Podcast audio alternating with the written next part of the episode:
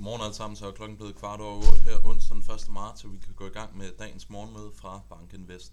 Først og fremmest så skal jeg lave reklame for min rigtig gode kollega Niels Lodberg. Han kommer på efter morgenmødet i morgen, og der vil han altså give en statusopdatering på børsnoterede alternativer.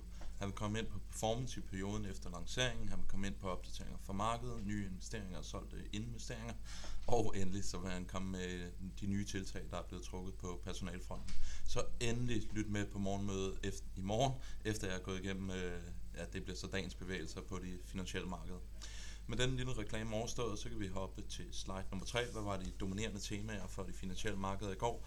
Jamen først og fremmest så fik vi lidt højere end ventet inflation ud af Europa fra Frankrig og Spanien, og det var med til at drive en relativt kraftig øh, opadgående bevægelse i europæiske renter. Vi så at tyske 10 år, da det var aller, aller værst, var oppe og handle 2,71 i rente. Vi falder så lidt tilbage og slutter dagen 2,65.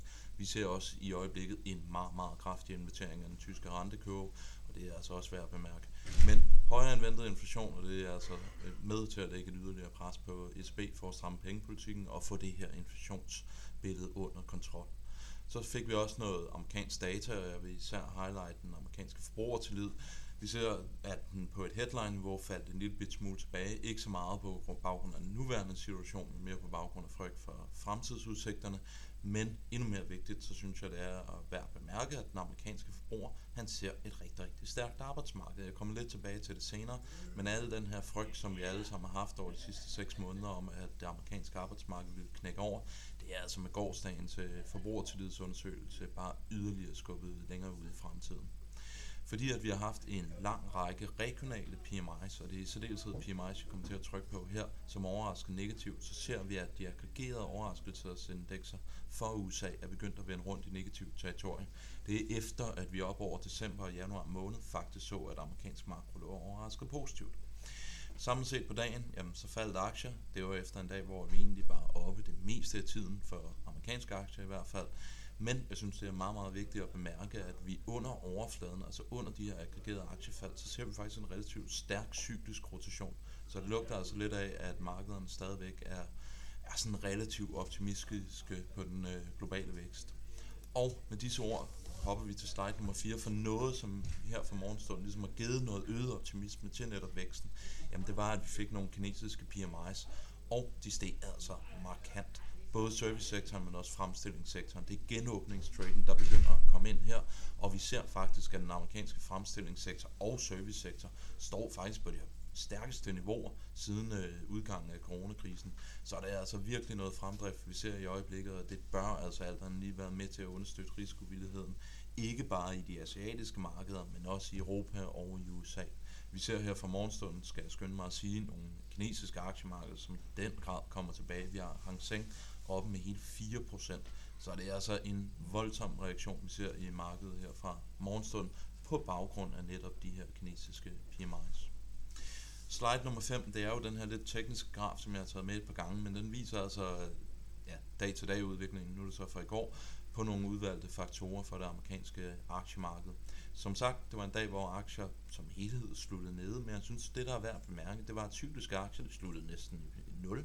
Defensive aktier, jamen det lå nede 0,6, og så en defensiv faktor som low vol, jamen det er altså den, der havde den hårdeste dag.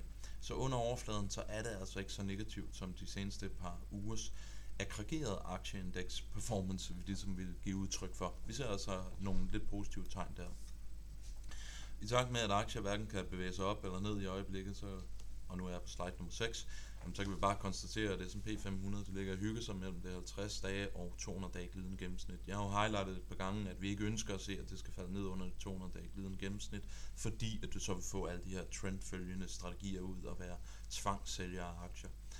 Forhåbentlig, hvis man er aktie bullish, jamen, så håber man jo så, at vi kan bryde igennem det her 50 dage glidende gennemsnit, som i øjeblikket må være en eller anden teknisk øh, modstand for markedet igen, det er altså ikke fordi, at øh, vi er fuldstændig forelsket i tekniske indikatorer, men når vi står i sådan her vadested med usikkerhed om makroinflation, jamen, så har det nok øh, en overnormal betydning, i hvert fald i forhold til ja, normale tider. Hopper vi til slide nummer, ty, øh, nummer 7, jamen, der viser bare udviklingen i den, amerika- eller i den tysk 10-årige rente, nu skal jeg lige hænge med. Øh, munden skal lige hænge med med mine tanker. Vi er tilbage til niveauerne fra 2011, det var vi også i går, men vi steg altså lige øh, et par basispunkter yderligere i forhold til gårdsdagens lukkeniveau. Så fortsatte opadgående bevægelse i tyske renter, drevet af det her inf- højere end ventet inflation fra Frankrig og Spanien. Det jeg viser på slide nummer 8, det er hældningen på den tyske statskurve. Minus 48 punkter. Vi skal hele vejen tilbage til starten af 90'erne for at se noget tilsvarende. Det er jo, som vi har highlightet mange gange før, en rigtig, rigtig stor recessionsindikator, men der ligger jo nok også et element af, at markederne forventer, at inflationsbilledet det begynder at moderere her over de kommende måneder, og at presset på ECB, jamen det vil øh, aftage i hvert fald lidt længere ude i fremtiden, når vi ligesom er kommet igennem den her inflationspukkel. Men i øjeblikket, for at bekæmpe inflation, så ligger markederne altså og priser, at ECB de skal stramme pengepolitikken. Vi ser den toårige rente, den stiger relativt markant i forhold til den 10-årige rente, og dermed ser vi altså den her invitering af rentekurven. Slide nummer 9, det er amerikansk forbrugertillid her udtrykt ved Conference Board, falder tilbage 103. Det er jo ikke imponerende niveauer, det er altså stadigvæk en forbruger, som er sådan relativt pessimistisk. Men igen, som jeg highlightede i indledningen, så er der altså en divergens mellem, hvordan forbrugeren ser på sin nuværende situation, og hvordan han ser fremtiden. Han er altså noget mere optimistisk på, hvordan det går nu, og så er det altså frygt for fremtiden, der ligesom trækker det aggregerede indeks ned i øjeblikket. Men endnu mere vigtigt, jamen det er jo det her, jeg har på slide nummer 10, hvor du ser på differencen mellem de forbrugere, som siger, der er rigeligt med job ude i markedet, versus de forbrugere, som er ude og siger, jamen det er altså ret svært at få et arbejde i øjeblikket. Den ratio, jamen den steg øh, i sidste måned, og den ligger altså på rigtig, rigtig høje niveauer. Så vi har jo jobless claims, der er på meget lave niveauer. Vi har en beskæftigelsesvækst, som er rigtig, rigtig stærk i øjeblikket. Vi har en arbejdsløshedsret, som er relativt øh, lav. Vi har nogle for virksomhederne soft data indikatorer på, at arbejdsmarkedet egentlig ser stærkt ud, og så kommer forbrugeren bare ud og bekræfter det samme. Så på tværs af hele linjen, så ser vi altså ikke nogen afmatning i det amerikanske arbejdsmarked. Det er klart rigtig godt indtil videre, til trods for de pengepolitiske stramninger, som vi har set fra Fed. Isoleret set kan man så sige, jamen så lægger det altså noget pres på, at Fed holder renterne højere, for vi bliver nødt til at have noget slag ind i det her arbejdsmarked, før vi sådan for alvor kan, kan tro på, at kampen mod inflationen den er, den er overstået. Så har vi jo, øh, som jeg highlightede indledningsvis, fået en lang række regionale PMI's for USA, som sådan over en bred kamp har været relativt svage. Hvis man tager og laver en regression af dem op mod ISM-indekset, jamen, så indikerer det faktisk, at vi skal falde en lille bit smule. Vi får ISM Manufacturing her i dag, og analytikerne forventer faktisk, at vi skal stige en lille bit smule. Men det er lidt en indikation på, at det soft data, vi har fået fra fremstillingssektoren over de seneste øh, par måneder, det har altså over en bred kamp været relativt svagt. Og det viser sig også her i slide nummer 12, igen en lidt teknisk graf, så nu kommer der lige en forklaring på det. Det vi har ud af x-aksen, jamen det er det normaliserede niveau af den her indeks, øh, og det vi har op af y-aksen, jamen det er ændringen i forhold til sidste måned.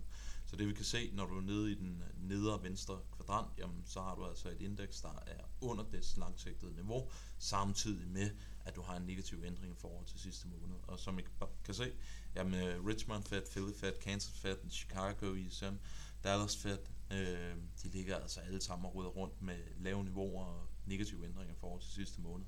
Den eneste upside, ja, det er Empire Fed, som, som steg. Så isoleret set, så peger det altså på, at vi stadigvæk har nogle udfordringer for den amerikanske fremstillingssektor. Men igen, kan jeg altså ikke bare understrege nok, at BNP-estimater for USA, det ligger og bliver revideret op. Meget af det vil altså bygges op på den her historie omkring den kinesiske genåbning. Og lige præcis den historie, ja, den har altså fået ilt her fra morgenstunden med de her kinesiske PMI's. Så havde vi øh, bare lige en status på sådan det aggregerede makrobillede for USA. Det her det er Bloomberg Surprise Indicator, og det skal skynde mig at sige, at Citigroup Surprise Indicator ligger i noget mere positivt territorium. Men Bloomberg Surprise Indicator, som er den, jeg bedst kan lide, at de eksternt producerede surprise indikatorer, jamen den er altså faldet tilbage til negativt territorium. Det er ikke meget, men det viser altså over en bred kamp, så er amerikansk makro over de seneste par måneder kommet ud sådan stort set, som analytikerne forventede. Så vi ser altså ikke sådan, at, at makro det overrasker de niveauer, som analytikerne forventede netop. Hvis vi prøver at dekomponere den her indikator ned i de forskellige underkomponenter, jamen så kan vi se, at det der i øjeblikket trækker den meget kraftigt ned, det er surveys, det er soft data, og det er under inkluderet PMIs. Det er det, der har overrasket negativt over den seneste måned. Det, der er egentlig er overrasket på opsiden, jamen det er jo arbejdsmarkedet, som bare kontinuerligt har været stærkere, end hvad analytikerne forventede, og som I kan se på den her graf, hvis I virkelig knibe øjnene sammen og zoomer ind, jamen så er det faktisk overrasket positivt hele vejen siden september måned 2022. Så ser vi også, at housing det er begyndt at overraske positivt, og det er jo altså på baggrund af nogle af de her øh, lidt ledende øh, housing data, som egentlig er kommet ud sådan relativt stærkt i forhold til, hvad analytikerne forventede.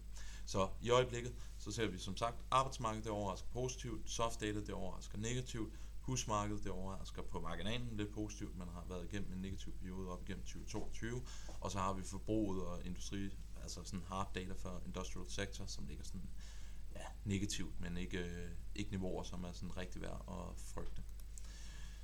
Den sidste graf, jeg har taget med, jamen jeg kunne have vist de her inflationstal fra Frankrig og Spanien, men nu synes jeg, det var sjovere at aggregere det op i et samlet indeks.